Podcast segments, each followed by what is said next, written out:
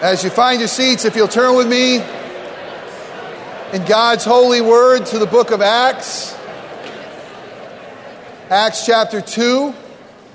As we continue our series, uh, we're in the third of four weeks, uh, The Gospel According to Us, or The Gospel According to the USA, how the American dream affects the way we understand God's Word and, and maybe uh, ways that we got to wrestle with, uh, maybe ways that the American dream has led us astray uh, reorient ourselves and our lives to what God has for us. Today, our journey finds us uh, going back to the New Testament church in Jerusalem, the very, very uh, early New Testament church, and we're going to see the awe and wonder of what God was doing there. It's, it's a bit of a utopia, it's a bit of a, uh, uh, model that we all think, wow, that'd be amazing and unbelievable. Um, is God calling us back there? No. Uh, we're called to be the church here today in 2010, right here in Maitland, Florida, uh, in Central Florida in the USA. But at the same time, uh, all of God's truth is truth that's eternal. So when we look back, we're going to look and look to see what God was doing then, to say, God, where do we have it right? Where do we have it wrong? Uh, what do you need to refine in our lives? What do you need to show us? So, interestingly, our great country far as I'm concerned, the greatest country in the world. Our great country uh, was birthed with the proclamation that each of us have inalienable rights, uh, rights that we can't be separated from, uh, the right of life, the right of liberty, the right of the pursuit of happiness. I mean, right in the preamble of the Declaration of Independence, uh, it says these words. We hold these truths to be self evident. I mean, these should be so very aware, according to uh, Jefferson and the signers of the Declaration of Independence, that all men, I, I, think about that, I think that if he wrote it today, he'd probably say that all uh, humanity, all men and women, he's certainly including the women there, all men are created equal. And they are endowed by their Creator with certain unalienable rights, that among those are life, liberty, and the pursuit of happiness. I think the immediate question that, as a Christian, uh, one who's trying to live in obedience to Jesus Christ as the Messiah and God's Son, and the question that emerges for us, the church today, is this Is this an individual pursuit?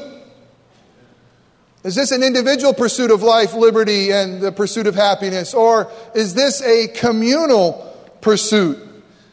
You see, independence without dependence on God and interdependence on one another really does seem amazingly self serving, amazingly a recipe for narcissism, brokenness, emptiness, and loneliness.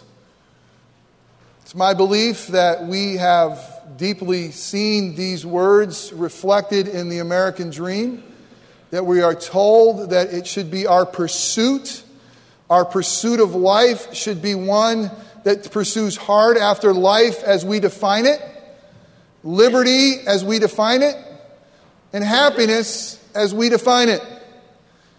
And you compare that or you lay that against what God's Word has, and there does seem to be a great amount of disconnect. I will tell you today that I believe that as we pursue the American dream, and pursue life, liberty, and the pursuit of happiness without Christ, that we will be broken. See, the Bible tells us that the good news of Jesus Christ is that, that life, liberty, and happiness are found in Jesus. That He and He alone is the, is the source of life.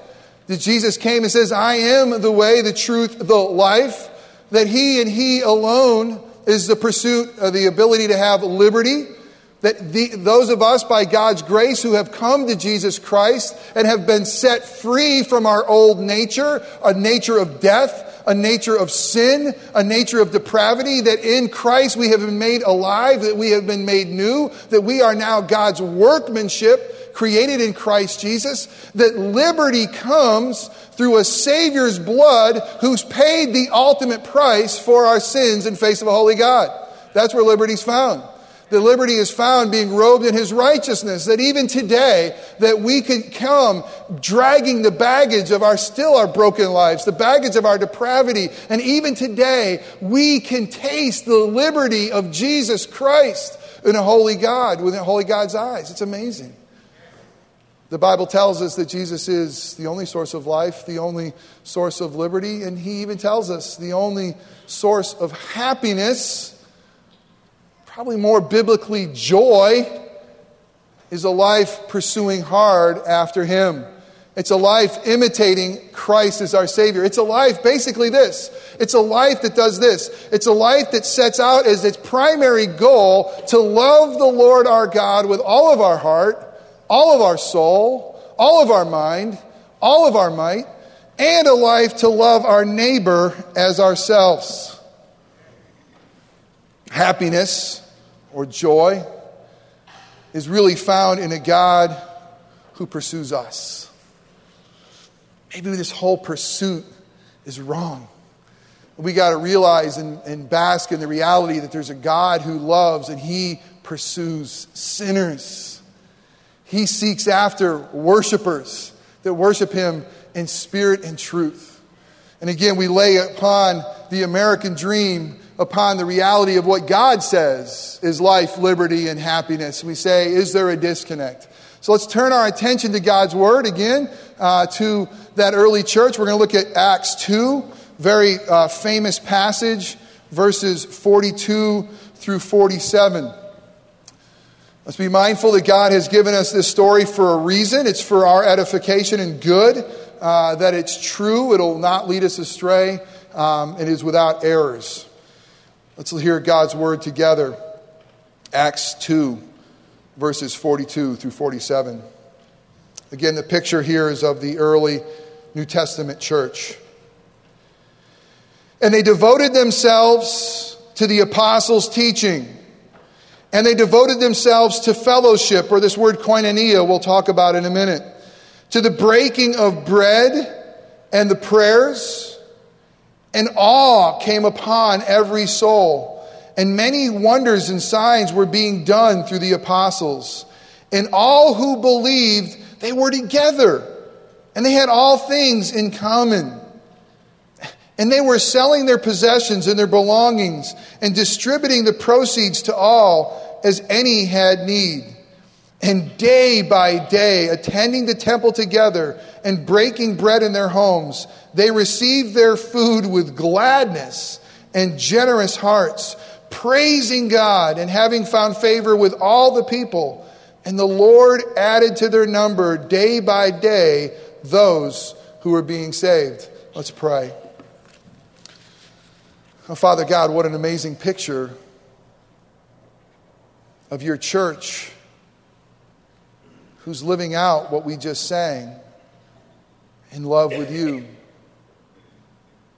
What an amazing picture of a church that devoted themselves to something beyond themselves, that devoted themselves to you, to your love, and to your mission. And Father, may the Holy Spirit that was upon them, that led them to awe of you and love to, for you and for one another, fall afresh on us today. Because, like that early New Testament church, we too are your family. We too gather here in your name. And God, we ask that your Holy Spirit would come and speak to us that you to open up our ears so that we can hear Jesus' words and Jesus' teachings, like the apostles were doing their teachings of Jesus and the resurrection. That God, that you, because you love us and because you want us to be more conformed to your Son and you want us to live holy, obedient lives, that you would shine brightly into the darkness of our minds. That, Father, that you would reveal to us the sinful patterns of our lives and the things that we don't believe.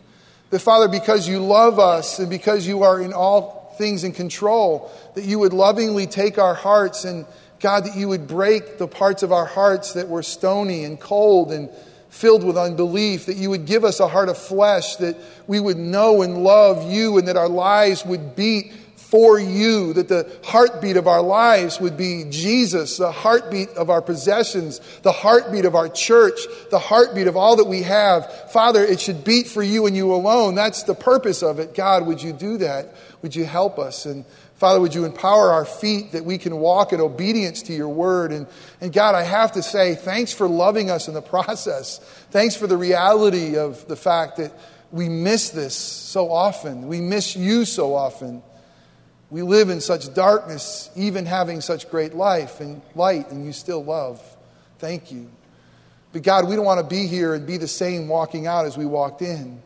We want to be with you in a way that we're different because we're yours. Father, for some of us, that might be coarse tuning, major changes.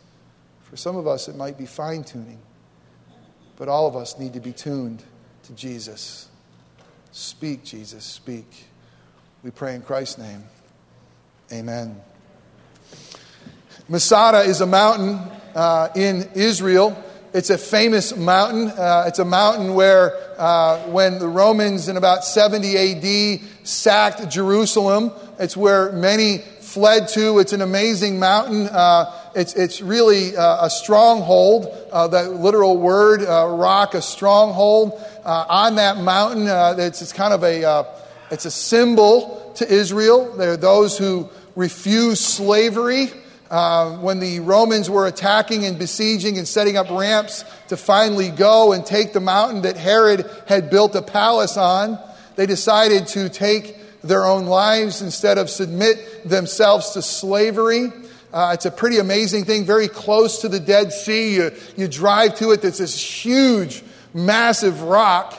And then you have Herod, who really was Herod the Great, the way the guy could build, and all that he built on top of this huge, massive rock, just going into the cisterns alone, where they held gallons and gallons of water for their own survival, and where they stored all their food in this rock and this fortress. I mean, it was a pretty impressive place and you get up there and you're trying to get your bearings. You got to take a cable car all the way up there, and that alone was kind of worth the price of admission as you saw the wilderness around and you could see the Dead Sea, and you're heading up and you're thinking, man, I can't imagine trying to climb this uh, by foot or trying to besiege this with an army. And as you get up there uh, and you get your bearings and you go around, and there's a, a model that you, we often see in many places that kind of depicts the entire place. So it'll show you where to go. And, and it's kind of barren, it's kind of deserty feeling. And so you sit there, you're trying to look, okay, um, okay, let's see, here's where this is, and that's where this is. But what they want to start with is they want to tell you where you are first, right? And so they say this. It was very interesting. They say, We are here. We are here. We are here. Now, what's so different about an American reading that? It just struck me. It's like, we are here. We, we would never, ever write something that says, we are here. What would we say? You are here. It's so true. It seems like uh, with this American dream, it seems like in this culture that we live on, we are here is never really heard. What we stress oftentimes is the individual that you are here, that you are it, that maybe even you are the center of the universe. That's what the American dream might have the propensity of telling us. That really it's all about that you are here. And now it's about your pursuit. Now it's about your pursuit for things like happiness and life and liberty letting us know that maybe each one of us is the center of the universe. The American dream has a propensity to tell us that it's about us. That really it is about us. It's about how we accumulate our wealth, how we live our jobs, how we keep our lawns, how we measure to one another. The American dream has a propensity to say it is all about us or all about me, all about you. And Christ says, no, no, no. That's not the purpose of this world. That's not the purpose of why I created you as my image. There is a God who is the center of the universe. And he says to us today, it's not just that you are here, it says this, that we are here. I mean, God is an amazing God. Yes, He loves us individually. Yes, He knows how many hairs each one of us has on our heads. And some of you, it's easier to count than others. And I'm heading that way too. You notice how, anyway, we won't go in that. And yes, he's an individual God who knows all of his sheep by name. And yes, he's an individual God who has a specific number of his family that he has died for. Yes, the blood of Jesus individually rescues each one of us. Yes, there's an amazing reality that God loves the little children. He knows them by name. But when you look at what God is doing through time and through redemptive history, through the Bible, it's never just about the individual. It's always about a people. God is creating for himself a people, a family who love God. It's always about we when it comes to God's love. And somehow we, in the American dream interpretation of that, take many of the promises that God gives to his family and we have somehow grinded them through a filter that makes it all about me, me, me. That you are here. No, no, no. We are here. We are here and we are the church. We are here and we're God's family. We are here and we're to be united. We are here and we're here for a purpose. And the purpose of we goes beyond the purpose of just me and you. And if it's just a group of people who all are trying to do, say, hey, it's all about me, we will never come together. We will never be what God intends us to be. We'll never be the family He intends us to be, intends us to be. We'll never be the church that God intends us to be. God has called us and reminded us that it's not that we are the center of the universe, that He is. You see, the beautiful thing about the gospel story is that Jesus has come to seek and to save us from ourselves. Jesus has come to save us not just from our, our sins, but listen to this Jesus has come to save us from fruitless pursuits of just a life lived for ourselves. Life is meant to be so much more. We can never find life, liberty, and happiness in and of ourselves. Why? Because we were created in God's image. Because God created us for His story and His love. Listen, He never created a soul so small that the whole world could fit in it, Lewis says. So, what does that mean? We can never find happiness apart from God. Augustine was right. Even way back in the 300s, that our hearts will forever wander in the pursuit of life, liberty, and happiness on our own until they find their rest in God.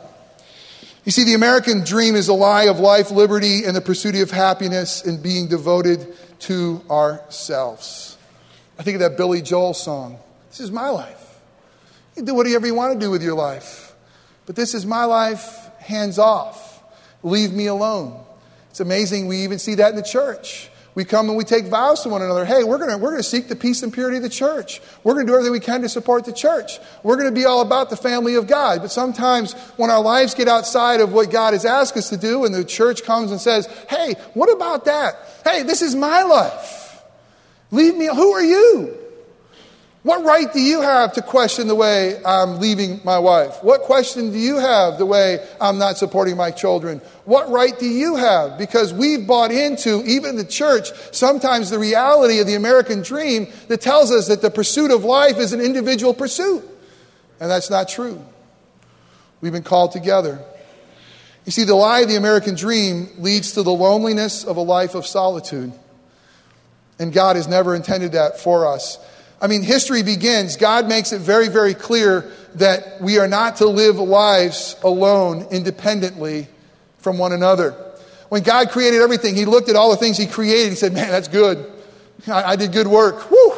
Check out the mountains. Look at, look at the heavens. Look at the way the ocean rolls. Look at everything that's good. There's something that's really good. That's that I made God or man in my own image. I made man to have a relationship with me. But you know the one thing in creation in paradise before sin even entered the picture that wasn't good? Loneliness. Loneliness. That man would be alone.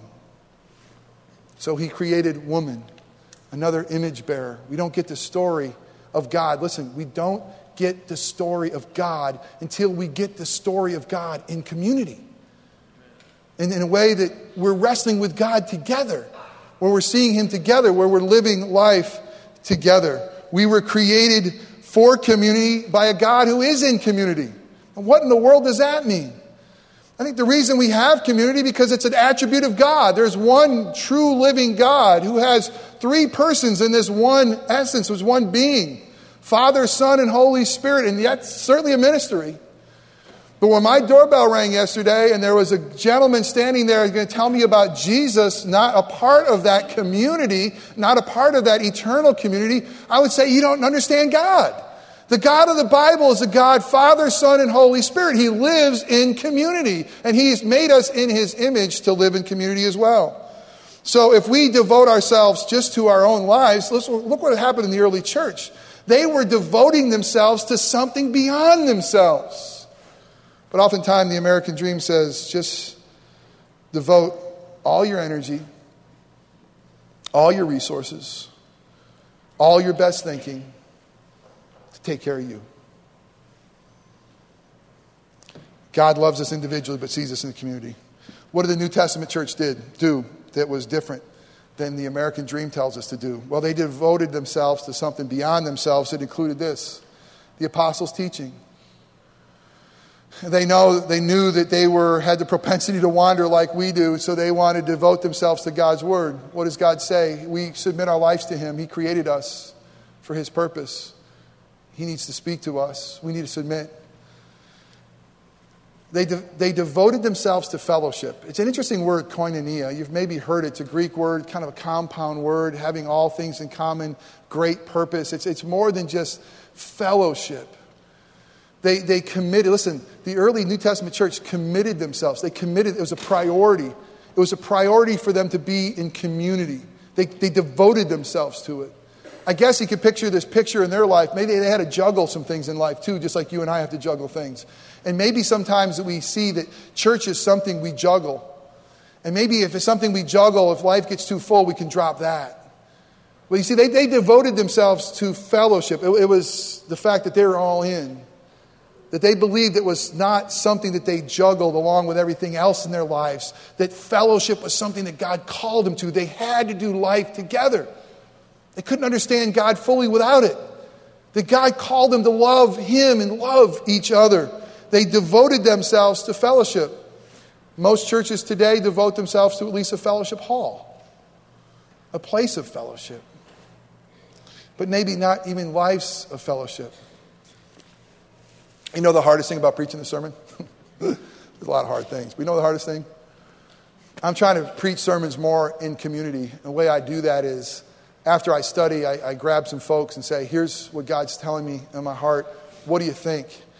And it's been great because I've realized if I just spend all my time in my study and I come on Sunday and I preach to you, maybe there, there's a community of voices that I need to hear that can really help me. And I think it's helped tremendously. But you know, the reality is, is I'm like, you know, I'm talking about the American dream. We're going to talk about the need for community. But you know what scares me?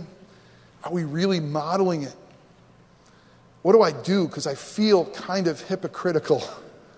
I feel like the Spirit of God is stirring me to say that we got to live in life community a lot better than we do. I, just, I love walking into church today and having some senior saints say, Man, supper clubs were awesome. We had a phenomenal time. But that's not enough. Equipping centers, not enough. And I, I, promise you, as leadership of the church, we're wrestling saying, God, we believe you're calling us to a greater level of community, living life together. What does that look like? Because this is what was happening in the early church. They devoted themselves to community.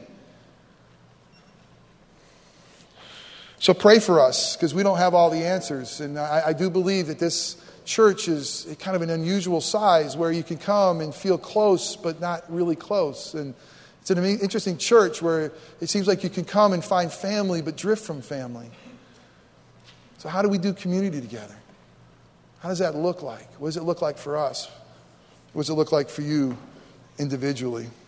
Well, they devoted themselves to the apostles' teaching. They devoted themselves to fellowship. They devoted themselves to the sacrament, the Lord's Supper They also included the sacrament. Um, they also had meals together in each other's houses. They had true and real fellowship. They devoted themselves to prayer. They were on mission for God. Their lives had been changed. They were so amazed with a God who loves them. They were so consumed with the fact that God had a plan for them, not just individually, but corporately, that God was going to love them in a way that would change their whole life, that would change the whole church, that would change the whole world. And the awe that filled them from the reality that God had called them to that, everything else just kind of faded away. It didn't nearly matter as much. The lie of the American dream was not appealing that they find life, liberty, and the pursuit of happiness individually. They realized that life, liberty, and happiness pursued them in Jesus. And now they have the real reality to live together in that love and that reality and show the world what it was all about. How many of you have ever been on a mission trip? We just had two groups come back. It's amazing how many hands went up. You know what I'm talking about because probably the closest we get as a church is this on a mission trip. When we go on a mission trip together and we realize that God has called us together in community, that God has called us to have a purpose beyond ourselves. And really, the challenge for us is to kind of capture that in a, in a weekly setting at a church, kind of like a camp setting that we have. We don't just live on this high for get, get our community fix once or twice a year that we become Orangewood, that we become a place that's passionate, that we need to devote ourselves to one another. We need to devote ourselves to a God who loves us and loving one another. The American dream also has a lie of life, liberty, and the pursuit of happiness be devoted to our possessions. Hey, what is your number? What's your number? Now, many of you start saying 407, 920, but some of you who have been watching golf lately know that there's a commercial out there that will ask you all the time, What is your number? You know what they're asking? Well, what's your number for retirement? What, what's your goal for retirement? And at the end of their, their, the question and the pursuit is this it says financial freedom. Financial freedom will come for you to identify what your number is for you, for your needs, for your family, for you to pursue, so that someday you will have what you need to have the good life or whatever, retirement. It's, it's interesting. It really, that, that, that sells to us because we've been indoctrinated in that. That sells to us and that makes sense to us. And we say, of course we got to save for a rainy day. And of course we got to look out for ourselves. I mean, who else is going to? Of course, I mean, we got, we got to do these things. So what is our number? And let's live our lives in pursuit of a number. Let's live our lives in the pursuit of someday we will get to the point where our 401k will have a number that we said we've obtained it. Do you think that we need something better to live for? Do you think that we need something bigger than just the pursuit of our stuff and our possessions that will give us enough security and enough identity and enough joy and enough life? God is saying it's repugnant I've created you for so much more than a pursuit of a 401k number. I've, pers- I've, I've created you to give you life, liberty, and happiness in Jesus. I've created you for community. And now, if you love me and you love your neighbor as yourself, your possessions will be held very loosely. You want to know how our possessions mean to us, myself included? If you want to call me a hypocrite, you don't know half the truth.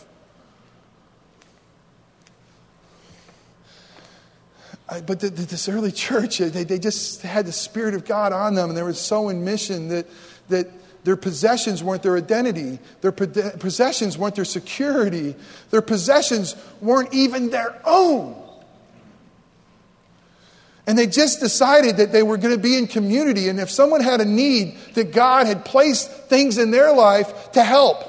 And they decided, you know what would be really amazing because they were filled with awe and the Holy Spirit and what Jesus was doing? They say, man, we got a need over here. And I, I, I think that God is calling me to meet that. I will go and I'll sell my number.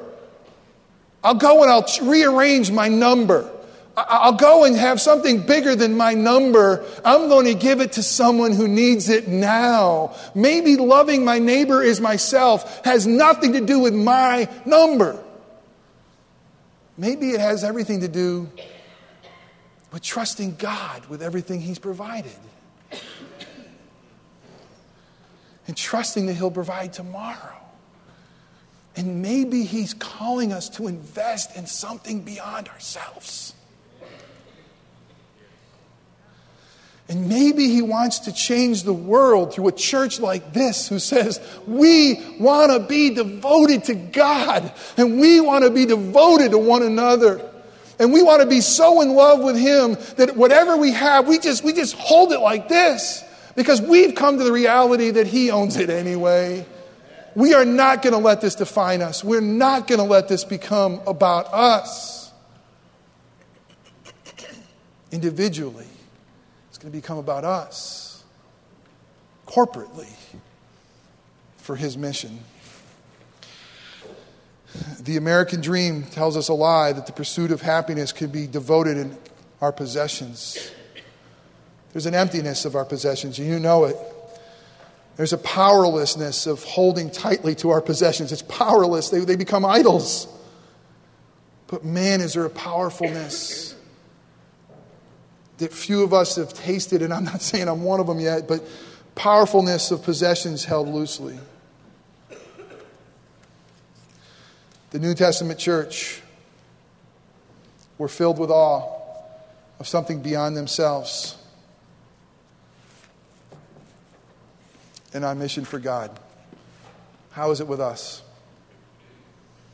Are we filled with awe of what God has done? Are we devoting ourselves to Him? And to one another. In closing, I want you to picture your life as a bucket. Picture your life as a bucket. What's in your, what's in your bucket? What's in there? I mean, we all have some similar things in our bucket. But even the things like your family and your jobs and, and your children, I mean, well, what's, what's the purpose of them in your bucket? And how much room is there in your bucket for God? And how much room is there in your bucket right now? Listen, right now, for community. If, if God were calling you today to say, I want you to devote your life to me, and I want you to devote your life to this church and community, I, I want you to really live in a way that you're breaking bread together, that you're being here and worshiping together, celebrating the sacraments together, that you're praying together. Is there room in your bucket? Because I think that that's the reality of our lives, as our buckets are so full. I mean, we, we live in our lives and our buckets are splashing all over the place. I mean, we're trying to carry it around. It's heavy and we got all this stuff in there and spilling and we're worried about the spill. I think that today God is calling us to examine the bucket. And I, I think what needs to happen is for us to have a bucket filled with what He wants us to fill it with, I think we're going to have to tip it over and make some room. And that's just going to be examine ourselves like, you know, God, what is my number? Am I living for my number or am I living for the name of Jesus? God, what's the point of my job? What's the point of it? Is, it? is it just for me and security and name? Or is the point that I'm an ambassador of Christ? Is the point that the, the job that's in this bucket's for Jesus? What's in your bucket? This word koinonia, this fellowship word, is an interesting word because Paul uses it to say that we have koinonia with Jesus. Listen, it says that we have koinonia, we have fellowship with Jesus in his blood and in his body. There's a fellowship. You know what it also says? It says this, it's interesting. It says that we have the f- privilege of giving koinonia to others. An offering that was taken, an offering that was taken in the early church was called koinonia, fellowship. We're in together, we love. And so at the close of the sermon, as we take our tithes and offerings, let me maybe even have a different spin on that. Do you have fellowship with God? Is there koinonia in your life because of the blood and righteousness of Christ? Rejoice, rejoice, rejoice. If you're here today and you don't have koinonia, you don't have fellowship with God in Christ, listen, don't leave without it. It's, it's life giving. That's where life, liberty, and happiness is all wrapped up in Him and Him alone. That is fellowship that sets us free. Come and acknowledge sinful behaviors and embrace Christ freely as Savior today. But for those of us who are His, for those of us who have been set free, for those of us who examine our buckets, can we offer a koinonia to those in need? In a fellowship and say, God, we trust you. We don't do this because we want you to love us, because you do love us. And we're going to respond in kind. So as the ushers come forward, let me pray for us. Father, I wish you'd quit asking me to preach hard sermons.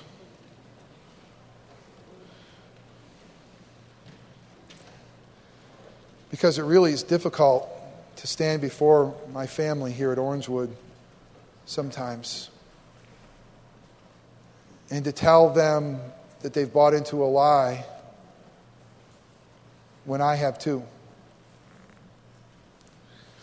And Father, in an amazing way, we want to spin Christianity to fit what we really want it to be. We, we want Christianity to contain the things that we'd like about the American dream. But Father, your son Jesus came to us and he says, if you want life, you're just going to have to deny yourself. I mean, you're just going to have to, if you're trying to find your life, you're going to have to lose it. And when you lose it, you find it in Christ. And so, God, that's boldness. That, that's, that's radical. And that's just Jesus. Father, I pray for the one, the woman, the man, the child here today that doesn't know Jesus as Savior. Holy Ghost, don't let them go out of here without knowing a God who loves them gives them, offers to them by His grace in Christ Jesus life and liberty and joy today. Make them a new creation. May they confess their sins and embrace Jesus as their Savior and be welcome into the family. Father, for the rest of us, may we examine our buckets. It's going to be hard. Would you give us holy courage this week to think, what's in my bucket? What needs to leave my bucket? What's filling up my bucket that doesn't have the aroma of Christ? Give us the courage to pour it out. Father, do what you did to the early church. Fill us with your spirit. Pour it upon us. Give us great joy. God, I pray that you give wisdom to me and to the leaders and to each one that, God, we would devote ourselves to you. We would devote ourselves to one another. We pray in Christ's name. Amen.